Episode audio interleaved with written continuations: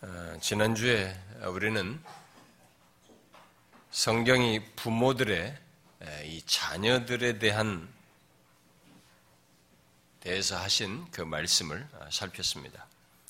이제 오늘은 자녀들의 이 부모에 대한 어, 말씀을 살피고자 합니다. 그런데 오늘 말씀에 앞서서 제가 잠시 지난주 말씀과 관련해서 한 가지를 좀 어, 덧붙이고 싶은데요. 아, 그것은 여러분들 중에 어떤 사람들이 아, 지난주에 전했던 복음에 의한 자녀 교육을 오직 자녀의 이 회심에만 초점을 두고 아, 가르치고 양육하는 것으로 생각하면서 자녀들의 이 성장 과정에서 있어야 할 기본적인 교육들을 크게 예, 개념치 않고 아, 그저 회심만 하면 예, 그런 우리들이 기본적으로 가르쳐야 할 이 교육을 통해서 있어야 할 것들이 자동적으로 갖게 되는 것처럼 어, 생각하는 아, 이런 문제를 조금 짚고 넘어가고 싶습니다. 우리들의 아이들이 마침내 회심하여서 예수 그리스도를 믿고 어, 그의 말씀을 따르는 변화가 있게 된다는 것은 분명 최고의 복이고 우리 아이들의 전 인생을 놓고 볼 때 그보다 복된 것이 있을까라고 할 정도로 어, 큰 전환인 것은 사실입니다. 그래서 우리는 우리의 아이들이 그 같은 회심을 위해서 어, 꾸준히 주의 말씀을 가르치고 인도하는 일이 어, 있어야 하고 음, 계속 그것을 위해서 가르치면서 기도해야 합니다. 그래서 우리는 우리 아이들의 그 같은 회심을 위해서 어, 그 다각적인 어, 참 돌봄을 부모로서 해야 하는 것이 있습니다만은 어, 순진하게 아이들이 회심하면 모든 것이 다 바뀌는 양 마치 한탕주의자들처럼 그것 하나만 있으면 아이가 완전히 다른 아이가 되는 것처럼 생각하는 것은 어, 바르지도 않고 오히려 어리석다고 볼 수 있습니다. 우리는 지난주에 말한 대로 회심, 결국 구원과 상관없이도 아이들이 가정 안에서 부모와 아, 다른 가족들, 곧 형제, 또 할아버지, 할머니 등에게 또 가족의 다른 사람들에게 해서는 안 되는 것과 해야 할 것들을 소위 예의 범죄를 예직부터 가르쳐야 됩니다. 아, 제일 먼저 만나는 부모, 엄마에게, 엄마, 아빠에게서부터 어, 이 아이들은 안 되는 것부터 어, 배우게 되죠. 못 모르고, 아무것도 모르고 자기 본성대로 하는 이런 것들을 안 돼부터 아, 가르침으로써 뭔가를 이렇게 기본적으로 가르쳐야 할 것들이 있습니다. 뭐 설사 회심했어도 똑같이 가정에서 또 학교에서 또 이 교회에서 만나는 다른 사람들과의 관계 속에서 또 온갖 유혹 있는 이 삶의 환경 속에서 그리고 더욱 커서는 사회 속에서 우리들의 아이들이 어떠해야 하는지를 가르쳐야 합니다. 이런 기본적인 예의 범절과 대인 관계 그리고 학교 규칙을 따른다든가 사회 일반 시민의 법들을 지키는 것 등은 구원 문제와 상관없이 뭐 회심이 있고 없고 이런 문제를 떠나서 그것과 상관없이 예수를 믿든 안 믿든 우리들은 어려서부터 가르쳐서 양심과 상식에서 기본을 지닌 자녀가 되도록 해야 합니다. 그런데 그런 것들을 가르치지 않으면서 자기 아이가 회심만 하면 다 되는 것처럼 생각하는 것은 균형을 상실한 또 다른 치우침이라고 할 수 있습니다. 마치 그 어떤 치우친 부모들이 어, 자기 자녀들에게 뭐 은사 체험만 하면 뭐 특히 방언만 받으면 다 되는 것처럼 생각하면서 방언받게 하겠다고 뭐 하겠다고 아이들을 이리저리 어려서부터 아이들을 끌고 다니는 거나 별로 다를 바 없는 것입니다. 아니에요.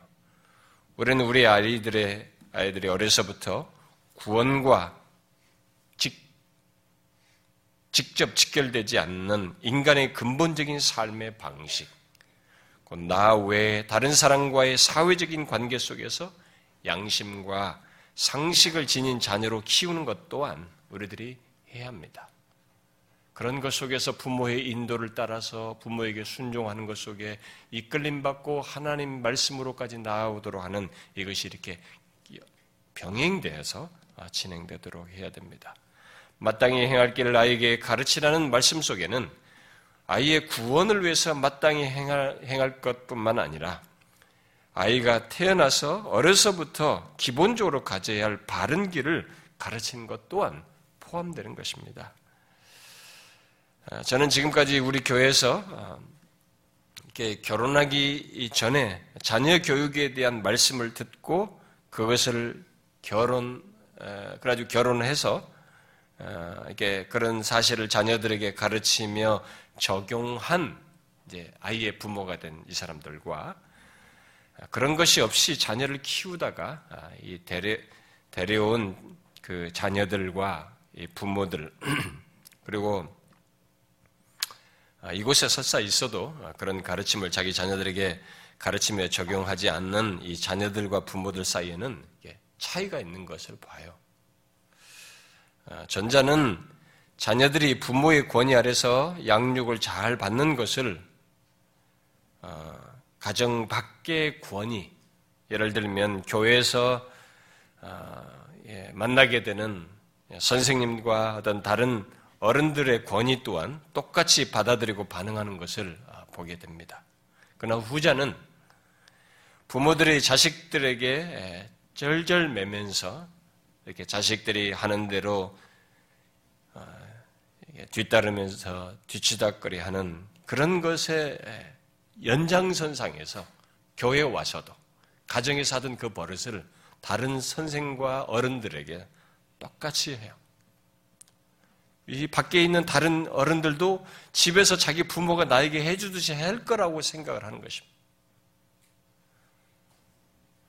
어, 저는 작년인가요? 그, 어, 한 번도 제가 금요일인가도 한번 얘기했습니다만, 우리 교회 주일학교 아이들이 이 올림픽 공원에 소풍을 가지고 공원 관리인이 도대체 이 아이들이 어디서 왔는지 왔느냐고 할 정도로 말을 안 듣고 이 공원 관리인 그 어른에게 어, 이렇게 말대꾸하면 대들었다는 얘기 듣고 깜짝 놀랐습니다. 그것은 뭐 한두 명의 아이가 그랬을 거라고 생각하겠습니다만은 한 아이가 그러면 같이 막 어울려서 하거든요. 그런데 어쨌든 그런 아이가 다른 아이들과 달리 뭐 어떻게 보면 더욱 악한 본성을 드러낸다고 할 수도 있겠지만은 누구나 가질 수 있는 본성이기도 하거든요, 그게. 그런데 그것을 어려서부터 부모가 가르치지 않은 것 또한 큰 비중을 차지한다고요. 그 아이의 본성만의 문제는 볼 수 없어요. 본성은 우리에게 다 가지고 있어요. 아이들이, 부모들이 아이들을 안 가르쳐서 그런 것입니다. 그런 아이들에 대해서 교사도 복음에 의한 교육을 해야 합니다만 그 누구보다도 부모들이 그 아이들을 복음에 의한 교육을 하되 일찍 아직 아무것도 모르는 어려서부터 뭔 말을 못 알아듣는 그 상황에서도 이 아이들은 부모의 권위 아래서 이렇게 양육을 받아야 됩니다. 무슨 어린아이한테 내가 어떻게 좀 커서 안 그래요. 이 뇌는 형성됩니다, 바로. 최소한 몇 개월 지나서부터 다 우리 오감이 감각하면서 보고 듣는다서 웃, 웃, 웃기도 하지 않습니까? 부모에게. 얼마든지 안 되는 것을 감지하면서 반응할 수 있습니다. 일찍부터 할 수 있어요. 우리 공동체는 예, 아이 예, 유아 세례 때부터 유아 세례 받는 이 아이를 우리 공동체의 한 지체로 받아들이면서 품고 가르치고 훈육할 것을 함께 얘기합니다. 그래서 여러분들도 부모만이 아니라 이제 이 부모의 아이도 우리 교회 하나 아이로서 이제 멤버로서 생각하면서 이 아이를 이렇게 돌보고 견책 필요할 때는 견책도 해야 된다라는 얘기를 우리가 하고 있습니다. 근데 이것을 우리 모두가 수용을 해야 돼요. 그런데 어떤 부모들은 자기 자식의 잘못을 교회 안에 어떤 선생님이나 다른 지체가 경계하거나 경책하는 것에 대해서 굉장히 힘들어합니다. 반발해요. 물론 제, 저도 제 자식을 내 보는 앞에서 누가 건책할 때 마음이 편할 수는 없죠. 그러나 사실은 정상적인 부모 같으면 성경을 아는 부모라면 지체로서 경책하는 것에 대해서 오히려 감사해야 됩니다. 어, 자기 자식을. 나는 객관적으로 못 보고 있는데 객관적으로 보는 자가 객관적으로 다루어주는 줄을 알고 오히려 감사해야 돼요. 요즘 우리나라에서 그동안 감추어졌던 이 아동 학대 실체가 아, 드러나면서 외국처럼 이제 아이들의 이, 이 징계를 징계 자체까지 이게 안 좋은 것으로 여기는 그런 주장들까지 아, 나오고 있는데 그것은 또 다른 진자 운동입니다. 영국 같은 나라가 그랬어요. 근데 지금은 아이들 징계하자는 쪽으로 돌아섰어요. 한동안 오랜 몇십 년 그렇게 했습니다. 워낙 빅토리안 당시부터 그 징계가 무서웠던 풍조가 쭉 오래됐기 때문에 그것이 오랫동안 지속되다가 몇십 년 전부터 그 없어요. 법으로 금지했습니다. 근데 이제는 징계하자는 겁니다. 자식들을. 국가가 나서서 얘기하고 있습니다. 근데 우리는 이제 경험하니까 이제 안 하는 쪽으로 갑니다. 성경은 우리들이 자녀를 노엽게 할 정도로 감정적으로 자녀를 대하는 것을 경계합니다만 성경은 동시에 아비가 부모가 자식을 징계함으로써 자기 아이들에 대한 사랑을 드러내는 것을 진정한 의미에서의 감정적이지 않은 관계에 충실한 사랑의 징계를 권하고 있습니다. 그것을 오늘 우리가 읽은 이 잠언 23장 앞부분에만 보아도 그게 나와요. 그 13절, 14절만 보아도 오늘 우리가 읽은 그 23장 13절, 14절만 봐도 채찍 얘기가 나옵니다. 채찍으로 때리면 그의 영혼을 수월해서 구원하리라고 할 정도로 징계의 필요를 얘기합니다.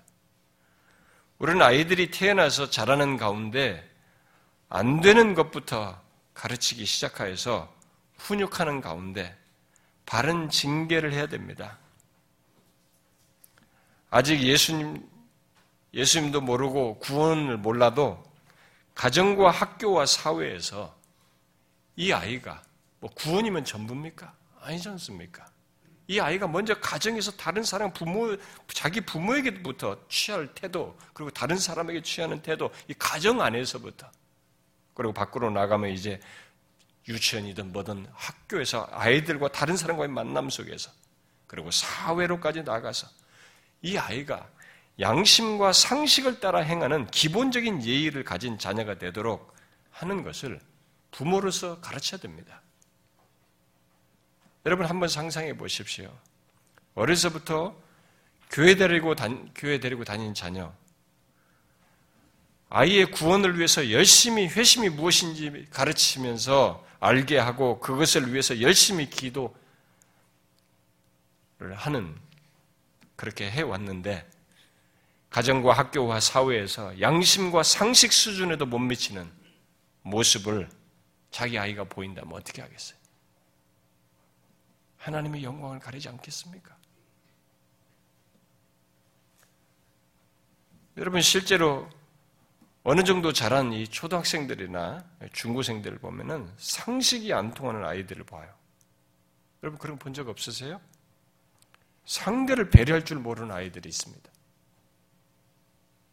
한 예로 누군가 죽겠지 하고 뭐 친구 관계에서 다투고 이런 거 막 막무가내로 다투고 하는 이런 것 자치고 일반적 아주 흔한 것으로 보면은 쓰레기 같은 것도 길거리에 툭툭툭 번져요. 덜해요. 그 야구장이나 이런 데 가서도 자기가 먹던 쓰레기, 영화 같은 다 쓰레기 버리고 옵니다. 여러분 이 메이저리그 이런 거 영화 보면 잠깐 보면요 클로즈업 할 때 잠깐 보면 자기들 음식 먹는 쓰레기 봉지 호주머니에 넣습니다. 그 사람들.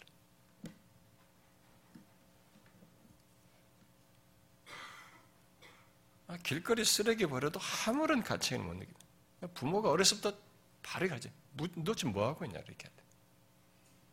그리고 어려서부터 동생이든 누구든지 이렇게 다른 사람에 대해서 이렇게 폭력적이거나 이게 자기만 말고 상대를 이렇게 가해한다는 할때 부모는 기겁을 해야 됩니다. 깜짝 놀라면서 얘를 혼내줘야 됩니다. 어떻게 이런 행동을 할 수 있냐. 그렇게 해야 되는 거예요. 그렇게 안 통제가 된 애들은 폭력을 쉽게 인식합니다. 남들 때리는 것을. 그러니까 집에서부터 여러분이 어렸을 때부터 다른 아이, 자기 동생을 손찌검을 함부로 할 때 하지 마. 톡, 이게 아니에요. 잡아놓고 이게 얼마나 심각한지 일단 놀라운 일이구나라는 것 정도는 인식되도록 해줘야 되는 거예요, 부모가. 부모가 안 놀래는데 뭐 얘가 왜 놀랍니까, 그걸.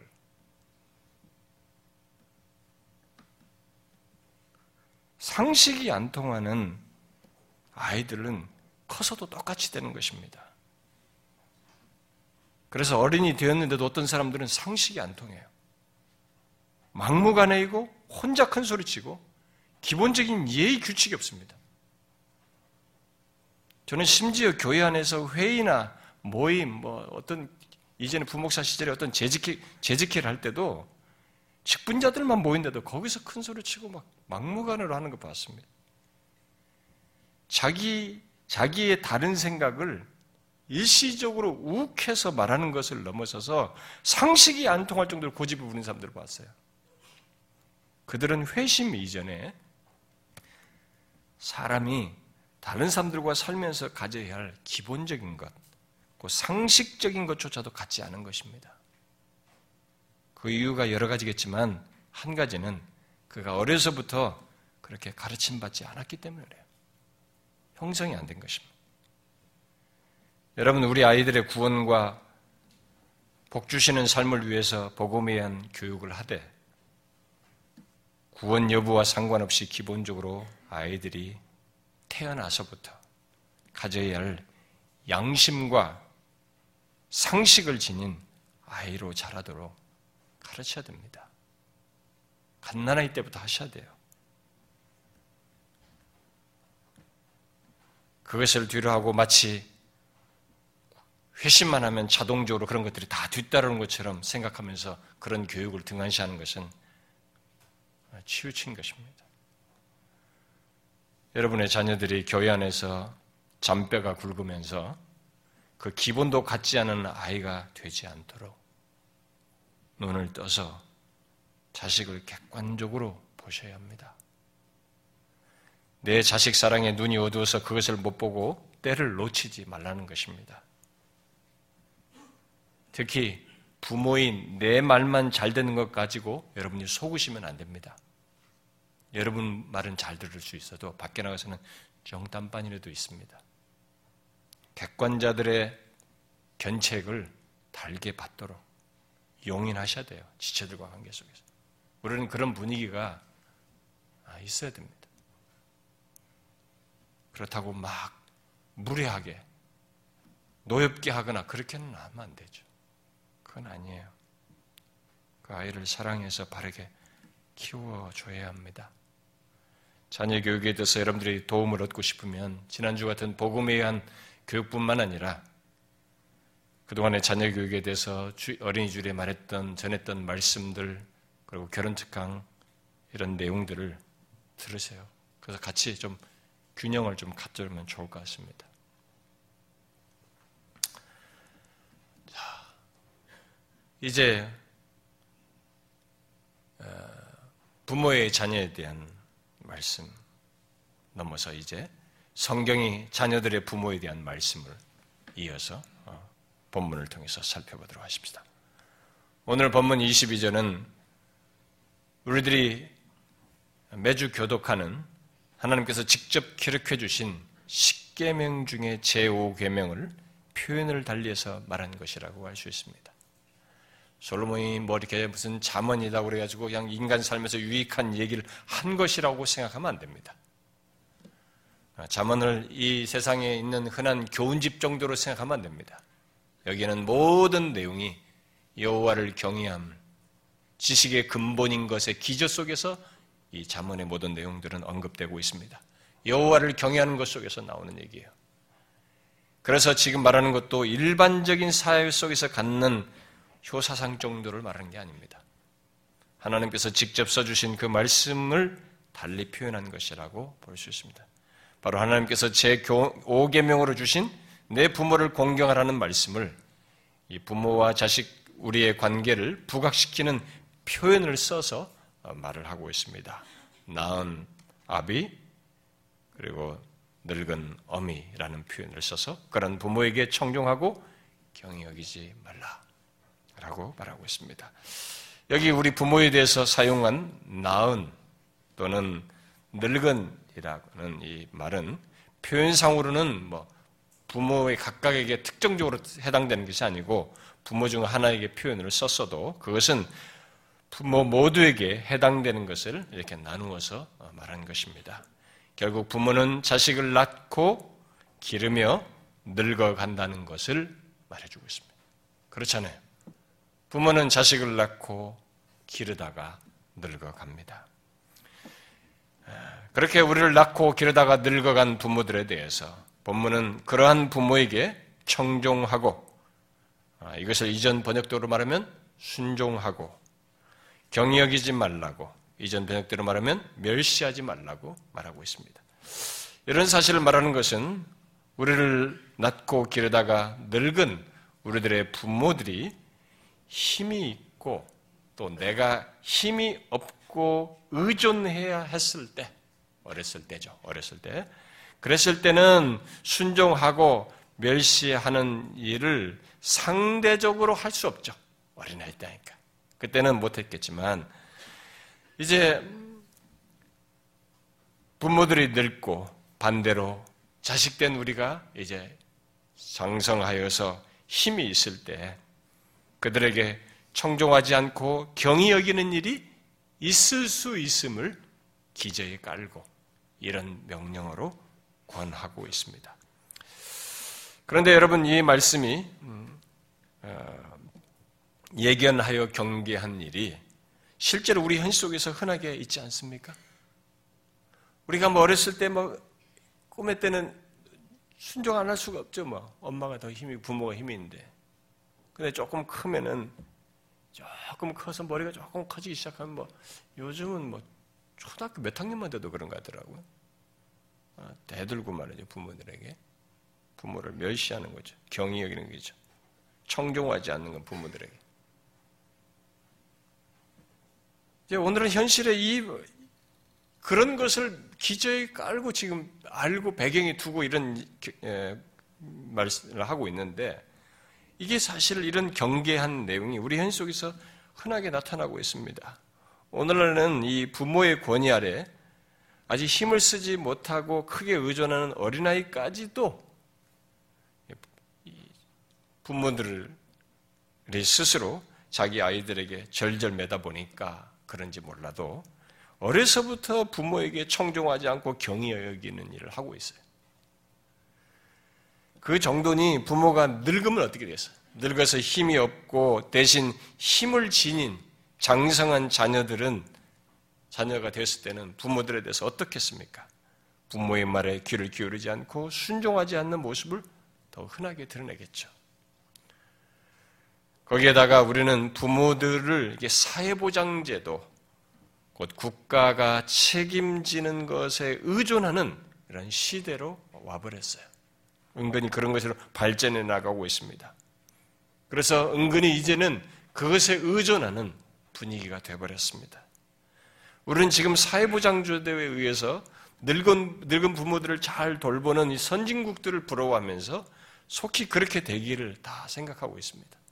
예, 정치인들은 계속 분배, 분배하면서 이 공짜 수표를 날리면서 사회보장제도를 더 확장하면서 스칸디나비아의 나라들, 어, 사회보장제도 잘 된 그 선진국들을 우리 그대로 이식하고 싶어서 굉장히 안달하고 있습니다. 그래서 마치 그게 지상의 낙원이라도 되는 것처럼 우리들이 다 아, 추구하려고 합니다. 그것에 의해서 부모들이 다 늙어서 이렇게 다 국가가 책임져주고 케어해주는 것이 더 좋아 보인다고 생각해요. 여러분, 그건 성경적이지 않습니다. 그것은 우리들이 오직 물질적이고 외적인 것만 보고 말하는 것입니다. 아니, 국가가 사회보장 제도를 통해서 늙은 부모를 돌보는 것은 자녀들이 마음으로 또는 사랑으로 자기 부모들을 돌보지 않는 세상 속에서 법이라는 것으로 바로 사회보장법으로 세금을 내서 국가가 대신하게 하는 것입니다. 그 말은 인간 사회를 움직이는 최하의 수단, 곧 가장 낮은 수준에 따른 것이라는 얘기입니다. 여러분 언젠가 제가 교회 설립주일에 어, 저와 여러분의 관계를 말하면서 관계 유지 방법으로 성경이 말하는 최상과 최하가 무엇인지 말한 적이 있는데 기억하십니까? 기억하시나요? 성경은 하나님과의 관계와 우리들 사이의 관계를 갖는 이 최상의 방법으로 말하는 게 뭡니까? 뭘로 말합니까? 하나님과 우리 사이의 관계, 그리고 우리가 다른 사람들과 관계, 이 관계를 갖는 최상의 방법으로 말하는 게 뭐예요? 모르십니까? 여러분, 이 관계의 최상의 관계는 어떤 것으로 갖는 관계입니까? 응? 사랑이죠. 성경은 하나님을 사랑하라고 그러고 이웃을 사랑하라고 형제를 사랑하라고 그러죠. 이 사랑입니다. 그게 최상이에요. 그리고 신뢰 관계를 갖는 거죠. 신뢰하는 것입니다. 신뢰 관계를 갖는 거죠. 서로를 신뢰하는 것. 또 우리들이 갖는 관계를 유지하기 위해서 사용하는 그보다 낮은 단계는 뭐겠어요? 양심입니다. 양심에 따라서 하는 거죠. 양심에 거리끼지 않게 하는 거죠. 그러나 그보다 더 낮은 마지막 수단이 있죠. 뭡니까? 법입니다. 법. 우리 교회가 아, 우리들이 법에 의해서 움직이면 우리는 최하로 떨어진 것입니다. 근데 이 부모를 섬기는 데서도 사회보장법에 의해서 그 제도에 의해서 부모를 돌아보는 것은 같은 것이에요. 최하단입니다. 그 말은 사랑으로는 그리고 또 신뢰로는 양심으로는 안 되어서 가압적인 방법으로 법으로 하는 것을 말하는 것이에요. 곧 법을 따라서 나의 최소 의무를 의무로 세금을 내게 해서 그 세금으로 국가가 내 대신 하는 것입니다. 그러므로 사회보장제도에 의존한 이 늙은 부모를 돌보는 것은 최고처럼 우리는 이상적, 이상적인 것처럼 보일지 몰라도 실상은 가장 낮은 수준. 그러니까 가정 안에서 하지 않는 것을 국가가 대신해서 하는 최하책입니다. 물론 하나님께서는 구약시대에 이스라엘 백성들에게 스스로 할 수 없는 사회 약자들을 돌보도록 하기 위해서 10분의 1을 추가로 내게 해가지고 그래서 10분의 3을 내게 나게 해줘 주기적으로. 그래서 그 더 추가로 낸 10분의 1을 그런 사회적인 약자들을 돌보는데 쓰도록 했던 그런 것이 있습니다. 아, 그래서 그런 사실을 놓고 볼 때 이렇게 사회보장 제도를 보장적인 이런 것을 사회가 이렇게 좀 돌보는 것을 무조건 부정적으로 볼 필요는 없어 보여요. 분명히 하나님은 이 세상의 악으로 인해서 스스로 할 수 없는 사람들이 있다는 것을 알기에 그런 방법을 말해주기도 했습니다. 네, 그렇다고 가정 안에서 해야 할 일을 하지 않고 사회 제도에 의존하는 것, 의존할 것을 말한 것은 아니에요. 성경은 오히려 늙은 부모에 대해서 근본적인 책임과 의무가, 의무를 사회가 아닌 가정에서 곧 그들의 자녀들에게 질 것을 말하고 있습니다. 여러분들 중에 어떤 사람은 이런 사실들이 불편하게 들릴 수도 있습니다. 예, 부모들로부터 독립해서 그냥 편안히 살고 싶은데 교회는 하여튼 힘든 얘기만 한다고 할지 모르겠어요. 그리고 어떤 부모들은 또 흔히 자신들이 늙은 부모를 돌보는 것을 힘들어할 것을 자식들이 자기가 늙었을 때 뭐 주변도 그렇고 사람들도 다 힘들어하는 걸 보니까 좀 주변 사회 속에서 보는 그런 것들을 미리 배려한답시고 내가 늙으면 너희들이 돌보기 어려울 때 사회 시설에 보내라. 뭐 그러면서 자기를 사회부장제도 이런 사회적인 그런 돌봄에 의해서 처리하도록 미리 말하는 그런 부모들도 있습니다. 여러분, 아, 물론 병원을 끼고 부득불해서 그렇게 해야 하는 것은 뭐 있을 수 있습니다. 그러나 그런 말은 제법 배려심이 있어 보일지 모르지만 사실은 자식들이 법에 따라서 자기를 대해주기를 바라는 것이고 최하책으로 자신을 대해달라고 스스로 말하는 것입니다. 좋습니다. 우리는 아주 다양한 이유로 늙은 부모를 공경하는 것을 사회보장제도에 의탁할 수도 있습니다. 그리고 지금의 현실과 대세는 그것이 가장 현명한 방법으로 최고의 해결책이며 심지어 유일한 길처럼 보이기도 합니다. 그러나 우리는 왜 하나님께서 내 부모를 공경하라고 말씀하시며 또 이 본문에서와 같이 너를 낳고 기르다가 늙은 부모에게 순종하고 경이 여기지 말라고 멸시하지 말라고 했는지를 생각해야 됩니다. 왜? 성경이 우리에게 자녀들에게 이런 말씀을 하셨는지를 생각해야 됩니다. 물론 본문이 말하는 내용, 곧 늙은 부모에게 순종하지 않고 경이 여기는 것은 한두 가지로 설명할 수 있는 것은 아닙니다. 본문은 자녀들이 어려서부터 부모를 존중하고 순종하는 것을 그 부모들이 늙어서도 그리 할 것을 말하고 있는데 그 관계 속에서 존중하고 순종하는 것 속에는 분명 많은 것을 생각할 수 있을 것입니다. 그러나 성경은 어떤 특정한 일과 행동에 앞서서 자식들에게 있어서 부모의 위치가 오늘 말씀을 따라야 하는 위치가 부모가 우리들에게 그런 위치를 차지하고 있다는 것을 말해주고 있습니다. 곧 우리 각각에게 부모는 하나님에 의해서 주어진 고유한 위치라는 것입니다.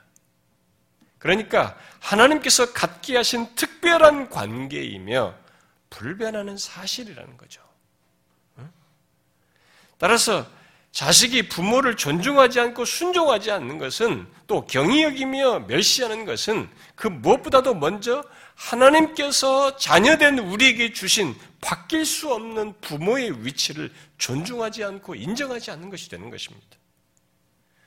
우리는 아무리 사회보장제도가 잘 되어 그 속에서 부모들이 돌봄을 받는 일이 있다 할지라도 부인할 수 없는 사실이 있다는 것을 알아야 합니다. 그것은 하나님께서 우리 부모와 우리의 부모들과 우리의 관계, 그 부모 자식 관계를 갖게 하시고 그 가운데서 경청하고 경이 여기지 말라고 말씀하시는 하나님의 뜻이 거기에 있어요. 단순히 외적으로 향, 야, 순종해라. 이게, 이게 아니에요. 그것을, 순종, 이것을 말씀하시면서 지키라고 하는 내용 속에는 또 다른 하나님의 배경적인 감추어진 또 하나님의 뜻이 있습니다. 그게 무엇인지 아십니까? 그것은 왜 하나님께서 자녀에게 부모를 공경하라고 말씀하시며 본문을 말씀하시는지 그 이유가 되는 내용이기도 해요. 왜? 하나님은 우리 자녀들에게 너를 낳아서 기르다가 늙은 부모를 경청하고 경영이지 말라고 말씀하시는 것입니까? 하나님께서 우리들에게 부모 공경을 말하는 그 속에는 사회 보장제도 속에서는 가질 수 없는 어떤 것, 만일 그렇게 의탁하게 되면 가질 수 없는 어떤 것을 갖게 하기 위해서요. 뭘까요? 사회보장제도에 맡겨버리면 갖지 못하는 것이에요. 이렇게 오늘 말씀대로 그 관계 속에서 해야만이 가질 수 있는 무엇이 있기 때문에 우리들에게 그가 나아서 기르다가 늙은 부모를 경청하고 멸시하지 말라고 하는 것입니다. 그게 뭐겠어요? 바로 그 관계 속에서 우리를 다루시고 베푸시는 은혜를 경험하도록 하기 위해서요. 이 관계 속에서 하나님은 그런 뜻을 가지고 있습니다. 우리를 다루시며 우리에게 은혜를 경험하도록 하고자 하는 뜻이 있어요. 그 사실을 바울이 예배소서 4장에서 쭉 전개하는 그리스도인의 삶을 말하는 문맥 속에서 잘 말해주고 있습니다. 여러분이 바울이 예배소 4장 이하에서 부모와 자식 관계를 언급을 하잖아요. 많은 내용 속에.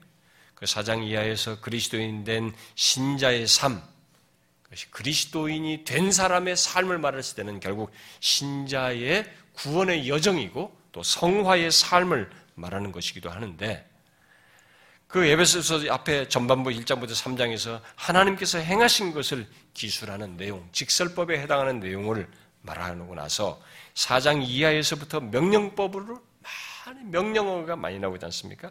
명령법을 말함으로써 앞에 1장부터 3장에서 말한 것에 근거해서 신자들이 가져야 할 삶을 말하고 있습니다.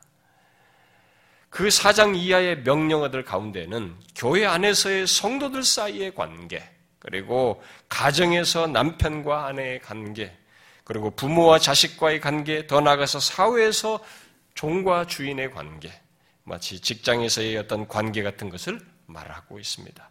바울은 그런 모든 관계 속에서 서로에 대해서 가져야 할 어떤 삶을 말하는데 그것들은 신자로서의 삶이고 결국은 뭐예요? 성화의 삶이라는 것을 말해주고 있습니다. 그런데 그 내용 속에는 자식의 부모에 대한 명령어가 포함되어 있어요. 자녀들아, 주 안에서 너희 부모에게 순종하라. 이것이 옳으니라. 내 아버지와 어머니를 공경하라. 이것이 약속 있는 첫 계명이니 이로써 네가 잘되고 땅에서 장수하리라. 여러분 자녀에게 부모에 대해서 순종하라고 하는 이 명령어로 이 명령어로 이 에베소서 전체에서 이 명령어를 에베소 전체 문맥에서 보게 되면은 어떤 배경 속에서 하고 있는지 여러분 이 부모 자식 관계를 앞에 지금 제가 사장 이하에서 보면 어떤 배경 속에서 말하는지 아시겠죠? 그 문맥 속에서 봐야 돼요. 그러니까 교회 안에서 함께 보내는 성도들과 관계도 마찬가지고 부모 자식 간의 관계뿐만 아니라 부부 관계, 종의 상정 관계도 모두 어떤 배경 속에서 이 말을 하고 있는지를 우리가 주, 목해야 됩니다. 바로 신자로서의 삶이에요. 신자의 성화의 여정 속에 있는 관계들이에요.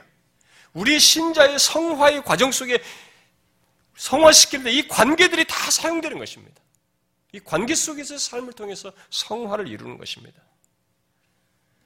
그러므로 자녀의 부모에 대한 말씀, 곧 부모에게 순종하고 내 아버지와 어머니에게 공경하라는 말씀에는 우리의 성화와 관련된 하나님의 뜻이 내포되어 있는 것입니다.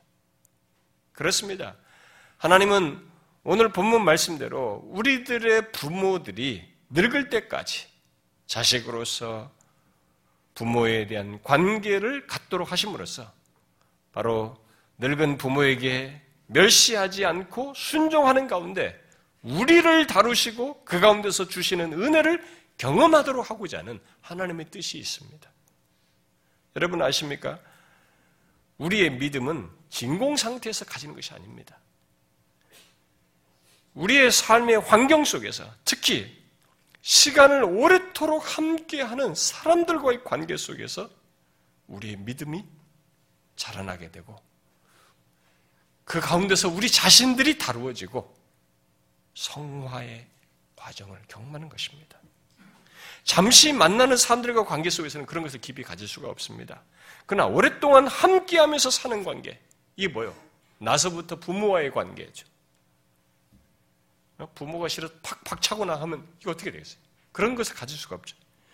부모와의 자식 관계 속에서 또 부부 관계 속에서 이 결혼했으니까 어떻게 하겠어요? 이 결혼하고 나니까 이 영 아닌데. 이 성질도 보통이 아니네. 그런 다음 끝내겠어요? 거기서 다뤄져야 되는 거야. 그래서 싱글 여러분들은 아직 멀었습니다. 여러분들은 이 결혼을 해야 그리고 자식을 한 둘 정도는 낳아야 아 다룬다는 게 뭔지 사람들과 관계에서 다룬다는 게 뭔지 여러분들은 조금 알게 됩니다.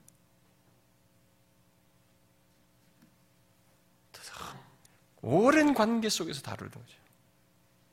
그리고 직장에서 만나는 항상 만나는 상사와 어떤 상사는 보기도 싫거든요. 절대대를 볶으니까만.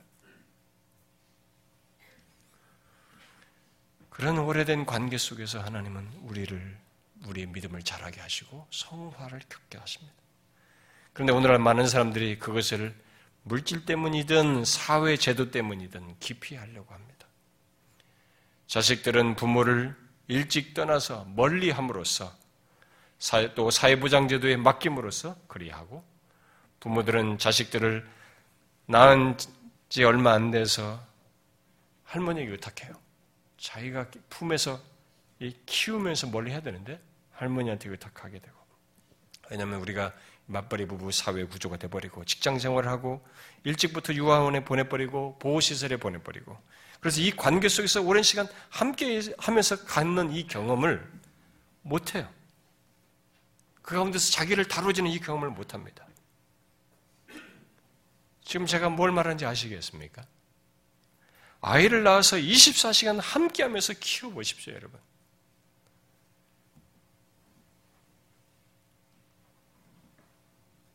이전에 알지 못했던 자기를 보면 알게 됩니다. 어, 사랑스, 사랑스럽다고 막 좋다 좋다 해놓고도 밤사이 밤에 찡일대고 우는 것을 막 힘들어 죽으려고 합니다. 끝없이 사랑만 나타내지 못하는 자기 자신을 발견하게 됩니다. 그리고 잠자지 못하는 자기 때문에 굉장히 이기적인 그리고 굉장히 귀찮하기까지 하는 그런 모습을 발견해요. 그리고 조금씩 커가면서 말을 잘 안 듣는 자식을 키우는 과정에서 부모들은 그런 부모들 여러분 한번 생각해 보십시오. 우리는 그 과정에서 놀랍게도 우리 부모들이 다루어지게 되는 것을 경험하게 됩니다. 그뿐이 아닙니다. 우리 부모들에게 순종하며 사는 관계를 여러분 한번 생각해 보십시오.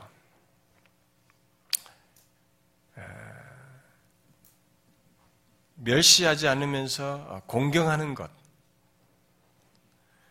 뭐 어쩌다 한두 번 가서 뭐 여러분들이 그냥 인사하고 뭐 성장해가지고 이렇게 어 그거 하는 것 말고 항상 곁에서 보면서 심지어 함께 살면서 해보십시오. 그런 사람들 있잖아요. 부모들 모시고 같이 있는 사람들. 그러니까 요즘은 시어머니, 부모님, 뭐 시부모님 모신데 뭐 와 그러잖아요. 그러니까 요즘은 참 지혜롭게도 옆에 근처에 살면서 그냥 24시간 예, 부딪히지는 않는 이런 방법들을 가지고 이렇게 돌보면서 관계를 갖기도 하지만, 근데 많이 어떤 사람은 24시간 같이 있거든요. 얼마나 그게 어렵겠어요. 부모 자식에 대한 이 각각의 말씀은 신자로서의 삶을 사는 것 자체를 넘어서서 그렇게 사는 우리들의 성화를 내포합니다. 오늘 본문 말씀 속에는 바로 그런 하나님의 뜻이 담겨져 있어요. 그런데 만일 사회보장제도에 의존하게 되면 부모와의 관계 속에서 또 늙은 부모에게 순종하라는 이 명령을 지키는 가운데서 우리를 다루시는 것을 제대로 경험하지 못합니다. 어떤 사람은 아 그것 없으면 좋지 않습니까? 오히려 나는 뭐라고 해도 그런 것 없이 그냥 안 다뤄지고 싶습니다. 이렇게 말할지 모르겠어요. 그러나 없어도 되는 관계가 아니라 반드시 있는 관계요 있어야 하는 관계 속에서 하나님께서 하시고자 하는 것을 피하는 것은 우리에게 유익이 아니에요. 그리고 좋은 결론으로 연결되지 않습니다. 오히려 부모와의 관계 속에서 경험하고 그 가운데서 유익을 얻고 영적으로 자라며 은혜를 경험할 수 있는 것을 경험하지 못하는 것이 되기 때문에 결국 자신에게는 한 세계가 없는 것입니다. 그렇게 하면서 경험하는 이 세계가 없게 돼요. 한 번밖에 없는 인생인데 그 인생 속에는 이 또 다른 세계가 있는데 그 세계가 없는 것입니다. 그뿐이 아니에요. 자신도 늙고 자식들이 장성했을 때 그 부모와의 관계 속에서 얻은 유익과 은혜 체험이 없으니까 자식에게 이런 것들을 전수해주고 양육하는데 사용할 지혜가 없어요. 자기에게. 그런 은혜의 세계가 없습니다. 거기서 끝나는 게 아니에요, 또. 일반적으로 내가 부모에게 못한 것을 자식들이 그대로 또 담습니다. 특히 내가 늙었을 때 늙은 부모에게 경청하지 않고 경히 여기는 것을 우리 자식들도 내가 늙었을 때 내 말을 듣지 아니하고 경히 여기는 일을 하여 일반적으로 보고 배운 것을 합니다.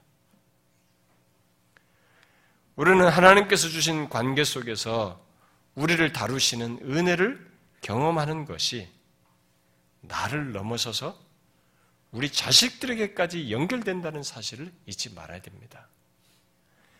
여러분, 하나님은 우리들을 우리의 삶 속에서 갖는 다양한 관계 속에서 신자로서 살기를 바라시면서 그 가운데서 성화되는 삶으로 이끄십니다.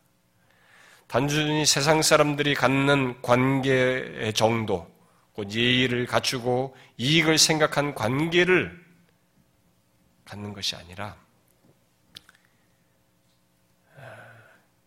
그 관계 속에서 우리의 생각과 본성을 거슬러서 하나님의 말씀을 따르도록 하는 가운데 우리를 다루시고 변화시켜요.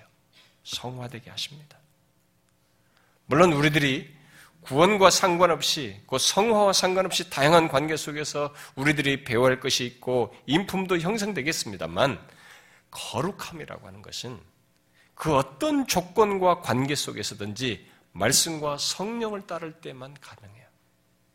거룩함은 주님을 닮는 그런 실제 내용은 말씀과 성령을 따를 때만 있게 됩니다.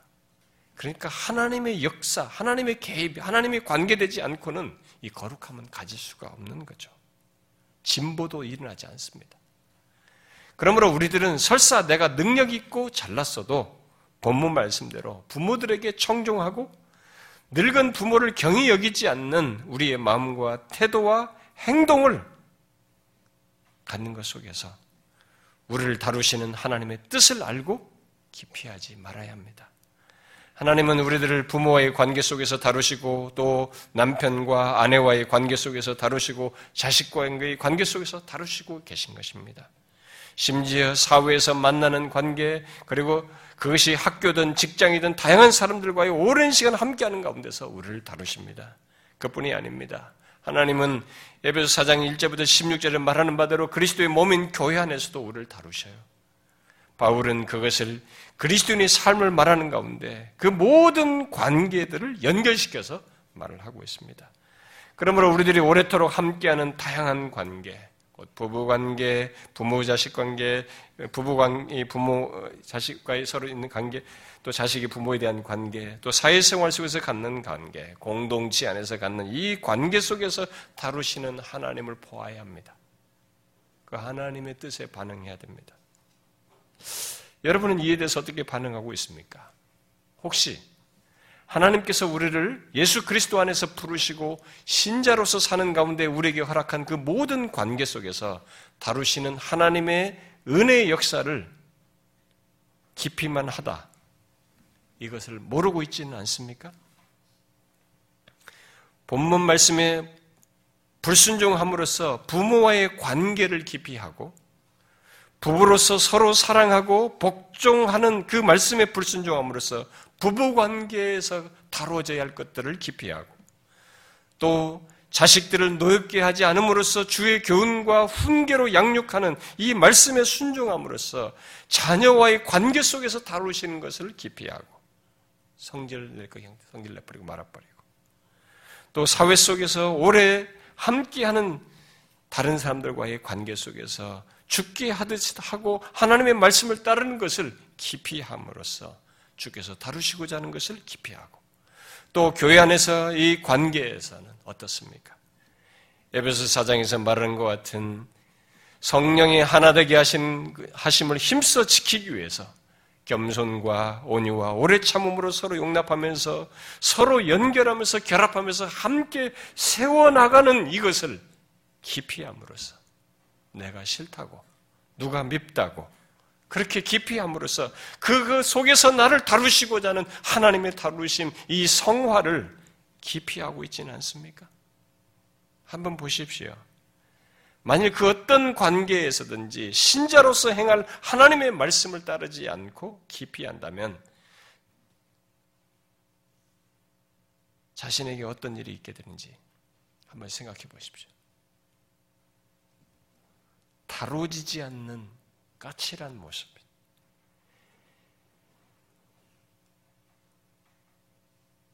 언제든지 가시처럼 드러나는 그런 모습.